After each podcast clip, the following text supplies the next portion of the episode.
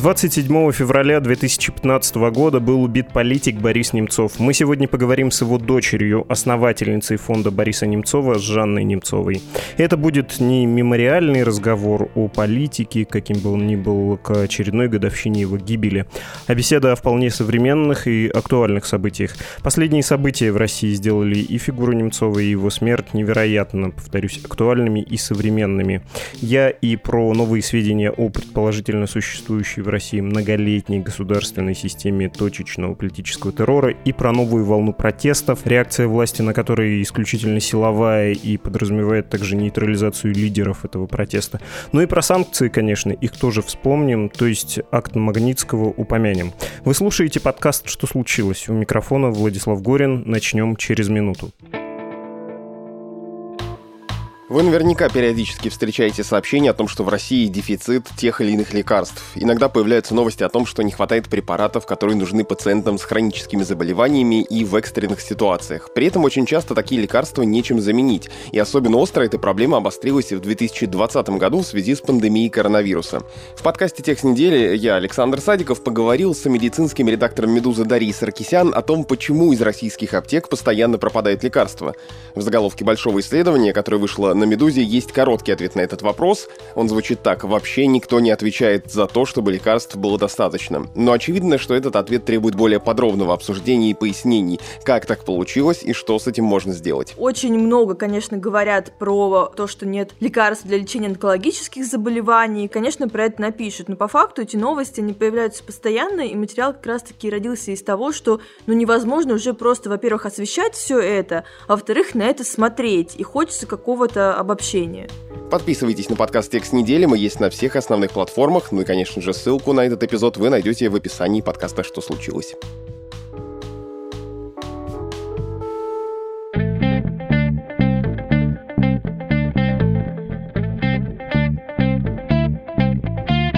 Жанна Немцова, дочь Бориса Немцова, основательница фонда Бориса Немцова. Здравствуйте. Здравствуйте. Жанна, а где вы будете 27 февраля в этом году? Я 27 февраля буду не в Москве, но я не хочу раскрывать своего местоположения, если вы позволите.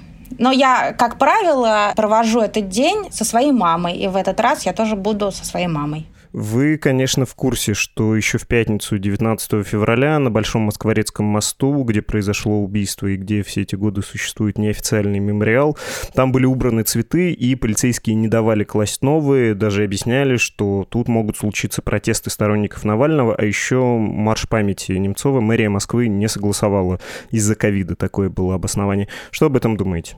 Ну, во-первых, я не удивлена. Я не хочу сейчас анализировать логику действий российских властей. Я думаю, что российские власти, они не уникальны. В России сложился абсолютно классический авторитарный режим, который семимильными шагами приближается к классической диктатуре.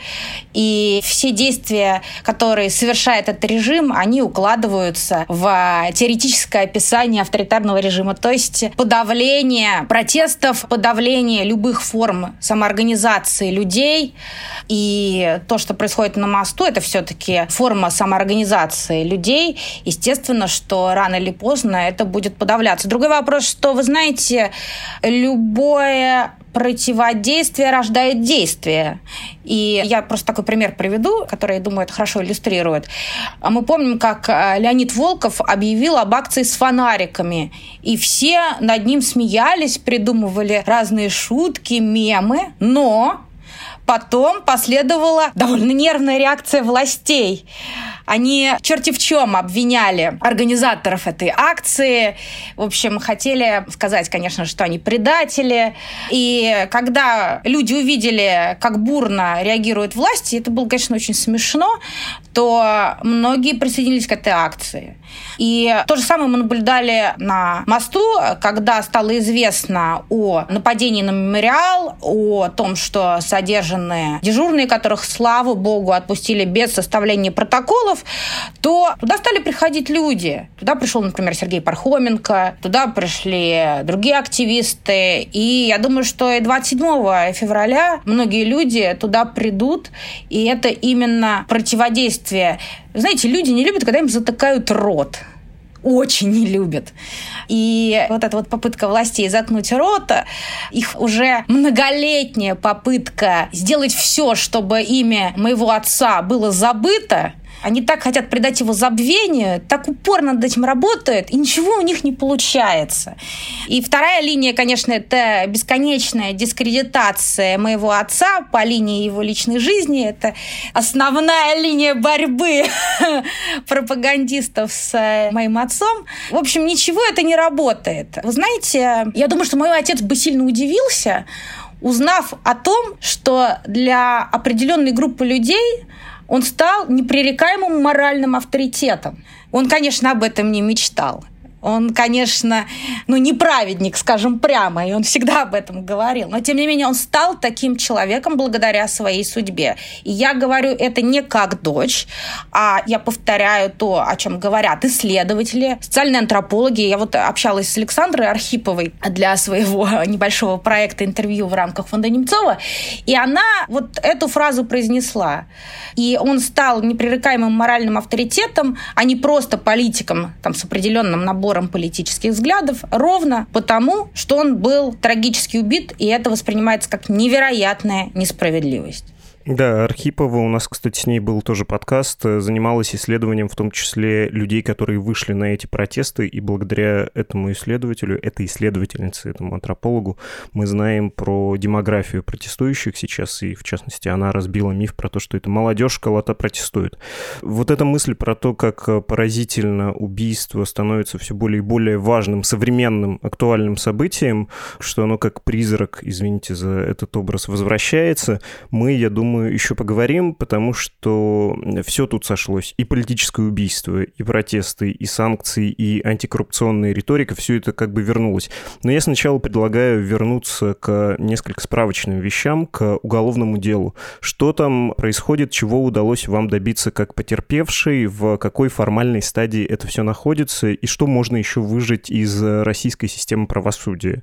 Я повторю ваши слова, сказанные несколько лет назад, что там, ну, в общем, и сейчас эта ситуация сохраняется. Нет организаторов формально, нет э, заказчика и нет мотива. Но я добавлю к этому, что Игорь Краснов, который возглавлял следственную группу, он был первым, кто возглавлял следственную группу по делу об убийстве моего отца, сейчас находится в санкционных списках. И это, конечно, напрямую связано с Алексеем Навальным. А я напомню, он стал генпрокурором. Ну, это просто такое небольшое замечание по информационной повестке. А, вы знаете, я себя могу еще процитировать свои слова, которые я говорила и шесть лет назад. Я ничего не жду от этого следствия, от расследования. Я Краснова об этом тоже говорила, когда с ним встречалась. Мне было понятно, что максимум, на что они способны, это установить исполнителей, да и то один из тех, кто сейчас отбывает срок, его вина, как мне кажется, не доказана. Я говорю о Хамзате Бахаеве, и мои адвокаты Вадим Прохоров и Ольга Михайлова об этом говорили. Вот, собственно, и все, на что они способны. Установить организаторов, установить мотив. Особенно невероятная сложность установить мотив убийства. Они просто бьются 6 лет, чтобы установить мотив убийства, что это политический мотив. Они, главное, никакого другого не могут придумать. Но они никогда в жизни этого не признают, потому что они, конечно, не хотят признавать, что в России есть такая ситуация, как политические преследования и убийства по политическим мотивам. Поэтому они этого не признают. То есть следствие сейчас генерал Тутевич возглавляет следственную группу, оно никуда не движется, и, в общем, я этому не удивляю. Но, знаете, вместе с тем, вот э, хочется да, сказать, да, мы добились резолюции по СЕ, мы добились резолюции парламентской ассамблеи ОБСЕ по убийству, где черным по белому сказано и о недостатках расследования, и необходимости провести расследование. И вроде бы кажется, что вот все усилия, которые я и многие другие люди предлагали, они тщетные. Нет, они не тщетные. И я сейчас объясню, почему. Дело в том, что за последние несколько лет очень сильно вперед двинулись расследовательские технологии. И мы видим масштабные расследования, которые провели Биллинг с инсайдером. В первую очередь слушателям, наверное, известно расследование об отравлении Алексея Навального. Ну, просто дело раскрыто, понимаете? Второе, а если уже возвращаться к моему отцу, то за прошедший год, то есть в 2020 году было опубликовано большое расследование медиазоны, которым занимался Михаил Маглов, Егор Сковорода и многие другие журналисты. Им огромное за это спасибо. Кстати, Михаил Маглов стал лауреатом премии «Лет коллегия» за это расследование. То есть, что ему удалось сделать? Эта вся статья, она посвящена, и это весь репортаж, она посвящена тому, что упустило следствие, что удалось установить благодаря повторному изучению материалов дела. И тут а, важно сказать, что, во-первых, появились фотографии Руслана Геремеева. Дело в том, что та фотография, которая была опубликована в «Новой газете», на которой предположительно находился Руслан Геремеев, оказалась, она, конечно, не поддельная, но дело в том, что на ней не Руслан Геремеев. Вот сейчас мы знаем, как выглядит на самом деле Руслан Геремеев, благодаря журналистам-расследователям. Дальше они смотрят, кто еще был причастен, в том числе называется фамилия Хатаева. То есть силами журналистов-расследователей мы движемся вперед, пока генерал Тутевич бездельничает и выполняет приказы своего начальства. Более того, я думаю, что в ближайшее время мы узнаем еще много чего благодаря расследованию Биллинкет и инсайдеру. Дело в том, что, конечно же, у российских следственных органов есть все для того, чтобы раскрыть это преступление. И более того, я скажу вам честно, я думаю, что оно раскрыто, Просто мы об этом не знаем. Но спасибо журналистам-расследователям, что мы скоро очень много узнаем. Вы знаете, 6 лет назад я даже предположить не могла, что это возможно, а сейчас это возможно. И я, конечно, я не могу сказать, что я испытываю большую радость, потому что речь идет о убийстве моего отца, но тем не менее все равно назвать имена и установить обстоятельства, безусловно, очень-очень важно. Ну, а наказание, оно будет в будущем. Просто нужно еще подождать. Я понимаю, как это мелко звучит, но мне кажется, что такие моменты часто определяют просто нашу реальность в России, и важно их иметь в виду. Шесть лет назад Владимир Путин послал немножко странную телеграмму вашей бабушке, которая была заглавлена как э, «Соболезнование Дине Яковлевне Эйдман». Почему-то не Немцова он ее назвал, а по девичьей фамилии через запятую матери Бориса Немцова. И еще он пообещал ей назвать имена убийц. Как вы полагаете, вот в его логике и в логике, в которой, видимо, существует российское правосудие, формально это было выполнено? Вот это обещание. Ну, названы же имена непосредственных исполнителей. Чего, какие еще вопросы? Считает ли он исполненным долг? Ну, Эйдман – это девичья фамилия моей бабушки.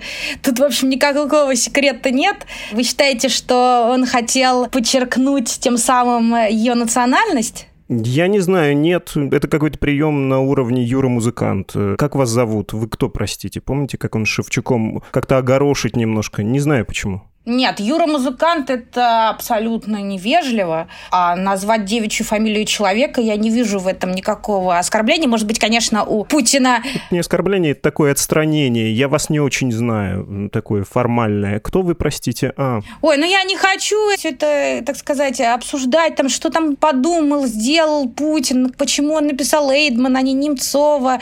И вообще, если честно, я отвечаю за себя, и я представляю фонд Немцова. Поэтому нужно у моей бабушки спросить, считает ли она, выполнил ли Путин данное ей обещание. Он, конечно, сделал все для того, чтобы убийство не было раскрыто. Он а, обеспечивает защиту причастных к этому преступлению, что само по себе, кстати, является преступлением, между прочим. И все как бы для меня прозрачно. Я считаю, что наивно полагать, что при Владимире Путине мы вдруг что-то узнаем. Я знаю, что там Алексей Венедиктов что-то пытается такое узнать. Я в это во все, конечно, не верю. Я реалист. Я не верю власти. Кстати, надо отдать мне должное, никогда ей не верила. И тут только рассчитываю на те возможности, которые есть у расследователей, которые могут пролить свет на обстоятельства этого убийства. А так как наказывать это дело государства, наше государство, конечно же, наказывать причастных не будет. Это для меня абсолютно очевидно. Смотрите, с громкими убийствами, как, кстати, и с большими терактами, у общества к ним обычно такое отношение. Поскольку трудно жить с чем-то таким, включается механизм психологической адаптации. Все не так страшно. Начинаешь ты в какой-то момент себе говорить, мы все начинаем себе это говорить. Это все-таки, наверное, был эксцесс. Не может это быть системой. Рана как бы затягивается, и с Немцовым я рискну сделать это обобщение. Было примерно так. Все в какой-то момент решили, что, ну да, это было политическое убийство, но это был эксцесс. Его осуществил, и тут я должен для суда, видимо, сделать оговорку, скорее всего, вероятно, предположительно, глава одной там грозной республики Кавказа. И, дескать, это был акт такой чрезмерной лояльности Путину. А сам Путин вряд ли бы так стал делать, ему это не нужно. И вот в 2020 году у многих исчезли такие иллюзии после расследований Беллинкета о поездках по стране офицеров-химиков из ФСБ. У вас вообще были иллюзии относительно того, что случившееся с вашим отцом — это скорее исключение, эксцесс, страшный, фатальный, но эксцесс? Или вам всегда казалось, что это система. Вы всегда ставили через запятую фамилию Немцов, Навальный, Карамурза, Магомед Рагимов, это кавказский да, общественник, ну и так далее. Ну или могли бы да, поставить через запятую. Ну, во-первых, давайте назовем все-таки имена. Одна Кавказская, вы сказали, Грозная Республика, это Чечня. Ее глава Рамзан Кадыров, которого я требовала от Следственного комитета, чтобы он был допрошен. Неоднократно подавала ходатайства. Естественно, эти ходатайства отклонялись. Совершенно очевидно, что чеченцы, и в том числе и сотрудники чеченских правоохранительных органов, плюс боец батальона «Север» были задействованы в организации убийства. Некоторые были непосредственными исполнителями жителями. И в Чечне такие вещи не могут происходить без того, чтобы Кадыров о них не знал, поэтому он должен быть допрошен, я еще раз это говорю. И называю его имя. Я не боюсь как, собственно, и Виктор Золотов, который тоже был вот недавно включен в санкционные списки. Он был на тот момент главой внутренних войск МВД России, а батальон «Север» — это часть внутренних войск. Поэтому он тоже должен быть допрошен, и я тоже об этом еще раз скажу. Вы знаете, я, наверное, не питаю никаких иллюзий. Я какой-то реалист. Так случилось. Это не значит, что я фантастически одаренный человек, но я смотрю правде в глаза, я ничего не выдумываю. Знаете, я никогда не витала ни в каких облаках, ни относительно аннексии Крыма, ни относительно убийства своего отца, что это какой-то эксцесс, что это не система, что такое больше не повторится. Я, по-моему, давала абсолютно четко понять, что я думаю, когда я сказала, что политическую ответственность за убийство моего отца несет Владимир Путин. Я не могу его обвинить как-то непосредственно, потому что у меня нет этому доказательств но мне было понятно, почему моего отца убили. Поэтому я, наверное, отношусь к какому-то меньшинству. А что касается, почему люди, э, ну, может быть, действительно вы правы, и психологически люди не хотят мириться со страшной действительностью и пытаются сказать, что все не так уж и страшно, и как-то сжиться с реальностью. Я могу это понять психологически, но когда ты уж всерьез начинаешь в это во все верить, что не все уж так страшно, это опасно, потому что ты можешь принимать ошибочные жизненные решения, витая в облаках или находясь в плену иллюзий. Если пробовать разбираться в мотивах, мы с вами говорили, что официально нигде не фигурирует мотив. Сам факт занятия несанкционированной, немодерируемой политикой в России преследуется, или можно все-таки попытаться разобрать. Это была логика та же, по которой действуют э, силовики во время протестов, когда задерживают политических активистов, общественных активистов, журналистов, поскольку они могут стать таким острием протеста. Или это логика реакции на внешнеполитические шаги Георгий Немцов был одним из лоббистов акта Магнитского, точнее актов Магнитского, да, в разных странах. И вот именно за это, или там антипутинская, антикоррупционная риторика, что из этого могло иметь больший вес? Я понимаю, что мы в области предположений. Я не хочу предполагать тут, так сказать, Алексей Навальный никогда не занимался актом Магнитского, его продвижением, тем не менее он был отравлен. Я думаю, что мы из расследования Беллинкета Инсайдера узнаем много чего нового, То есть мы понимаем, да, что они делают. Они анализируют поездки этой группы отравителей из ФСБ и сопоставляют их с поездками тех людей, на которых были совершены нападения или которые были убиты, как в случае с моим отцом. То есть я думаю, что если мы узнаем эту часть, мы сможем строить какие-то более обоснованные предположения о мотивах там очень сложная и запутанная история, насколько я знаю. Политический мотив – это политический мотив. То есть, во-первых, почему совершаются политические убийства или нападения на активистов или их заточение в тюрьмы? Но это акт устрашения. Ведь люди дают себе отчет, очень многие, кто участвует в политической жизни, кто не участвует, они отдают себе отчет, в какой стране они живут. И они понимают грань допустимого и недопустимого. Поэтому это, конечно, акт устрашения. Мне там понять, почему они считают вот тех людей более опасными, менее опасными. Я не хочу в этой логике разбираться. Вы знаете, ведь у авторитарных э, лидеров у них какая-то паранойя. Сам Путин, кстати, говорил, что человек, находящийся больше восьми лет у власти, сходит с ума. Так вот, разбираться, как кто сходит с ума, мне сложно. Я не психиатр. И мне кажется, что они, конечно, фантастически преувеличивают угрозы. Для них любое выражение общественного недовольства – это просто сравни катастрофе какой-то. И поэтому они так реагируют. У них задача оставаться у власти как можно дольше. Они, по всей видимости, предполагают, что власть им дана не народом, а Богом, я не знаю, каким-то Всевышним, кто стоит над нами, над всеми. И вообще эту власть нельзя оспаривать в принципе. Думаю, что какие-то такие рассуждения преобладают. Ну и Слушайте, есть, конечно, огромный разрыв между старшим поколением и молодым поколением. Я не говорю, что все люди старшего возраста, они какие-то ретрограды или консерваторы, в российском смысле этого слова консерваторы, а все молодые, сплошные, прогрессивно мыслящие люди. Нет, конечно, не так, но он все равно есть, а управляют нами люди старшего поколения собственно, как и, те, кто управляют в Беларуси. Ну, еще раз говорю, что тут надо просто смотреть на то, как э, действуют авторитарные режимы в разных странах. Они действуют одинаково. Тут ничего нового я не вижу. И разбираться, по какому причине одного, другого, третьего. Главная причина – это политическое оппонирование, это, видимо, влиятельность этого человека или восприятие ими что он влиятелен. Видимо, какие-то есть еще мотивы в отношении других людей, менее известных, скажем так, что они там воспринимаются как предатели, еще что-то такое. Ну, я с этими людьми не общаюсь, к счастью. И я, на самом деле, не аналитик большой по тому, как в Кремле принимаются решения. Ну, думаю, что что-то вот наподобие такого. Хорошо, давайте про ваш фонд поговорим. Как у него дела? И опасаетесь ли вы за него, поскольку у нас, знаете, чихнешь не в ту сторону, будешь иноагентом? Мои действия не определяются действиями властей. Никогда. Я действую только так, как я считаю нужным и правильным в соответствии со своими принципами. Это касается и фонда Немцова, и меня лично фонд Немцова не могут признать иностранным агентом, потому что фонд Немцова зарегистрирован в Германии. Ну, это так, заметки на полях. Как дела у фонда Немцова? Вы знаете, когда я начинала эту деятельность вместе с Ольгой Шориной, у меня был нулевой опыт работы в общественных организациях. Не то, что у меня был какой-то опыт создания общественных организаций, тем более за границей. То есть это было довольно рискованное и смелое предприятие.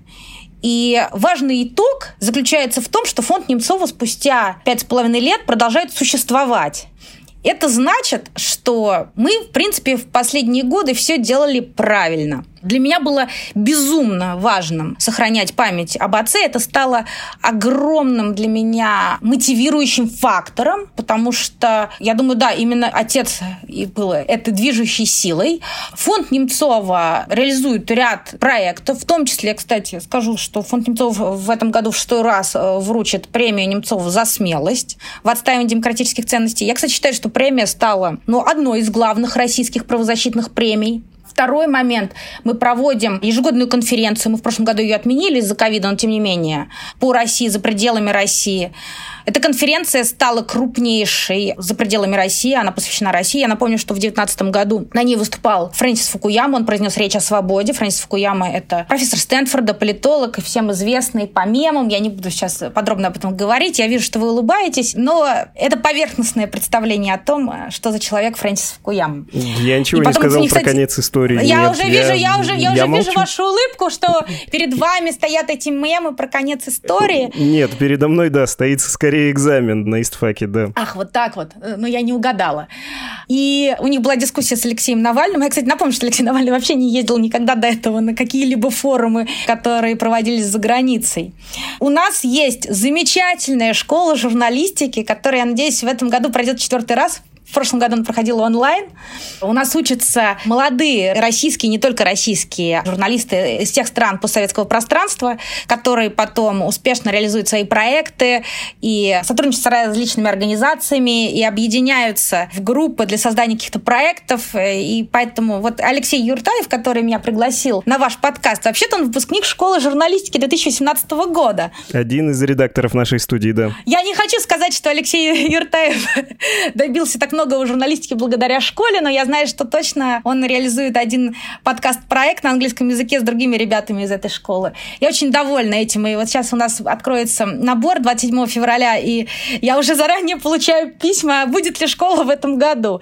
Это трехнедельная программа, и там читают лекции замечательные российские журналисты, чем я очень горжусь, очень люблю этот проект. У нас еще небольшая программа поддержки политических беженцев. Более того, у нас есть центр Немцова в Праге. То есть это совместный проект фонда Немцова и философского факультета Карлова университета. На его базе мы проводим школу журналистики, но я хочу расширять наши образовательные проекты. И вот жду не дождусь, когда наконец-то снимут все ограничения, и мы сможем провести пятидневный воркшоп Фрэнсиса Фукуямы. Это будет наш совместный проект, который называется The How of Reforms Implementation, то есть как реализовывать реформы.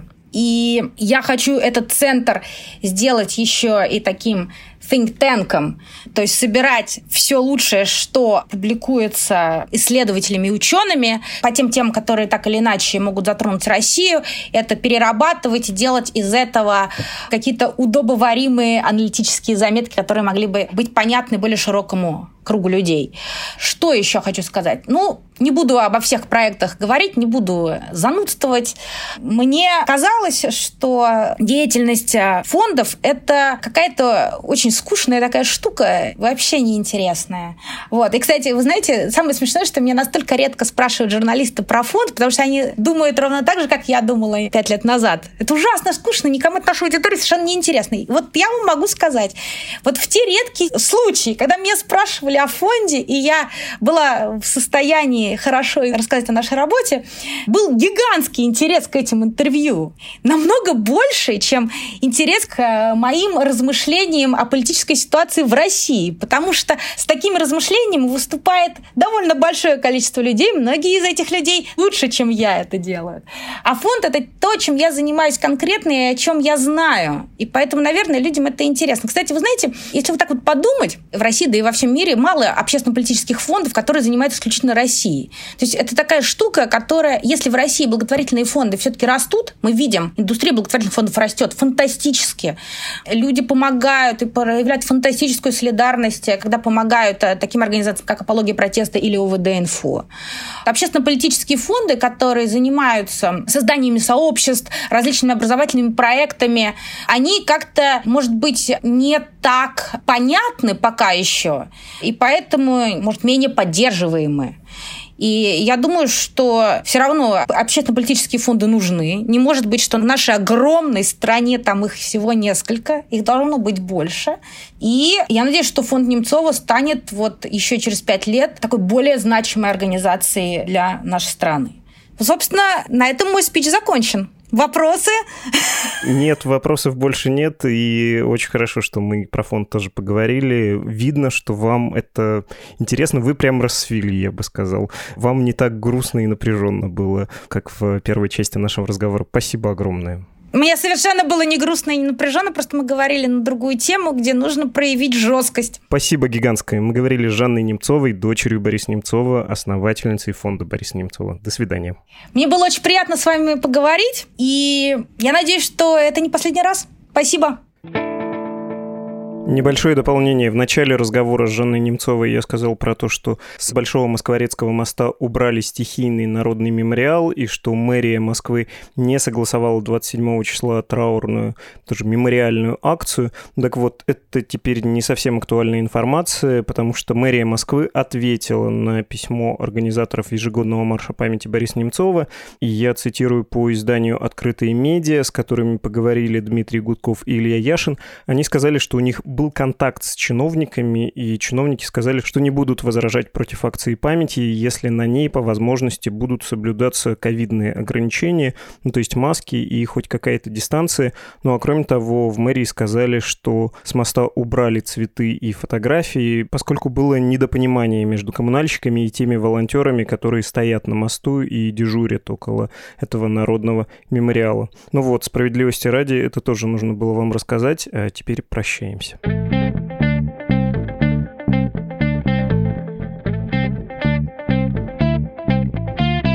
Вы слушали подкаст «Что случилось?» о новостях, которые долго остаются важными. Хочу посоветовать вам и другие наши выпуски, например, разговор с Владимиром Карамурзой, журналистом и соратником Бориса Немцова. Эпизод с ним вышел 15 февраля, а все выпуски «Что случилось?» есть на «Медузе» и на сайте, и в мобильном приложении, а также в агрегаторах подкастов, таких как Apple Podcasts, Google Podcasts, Spotify, CastBox, YouTube, Яндекс.Музыка. Ваши письма ждем на почту подкаст собакамедуза.io и в Telegram Медуза Love loves you. До встречи!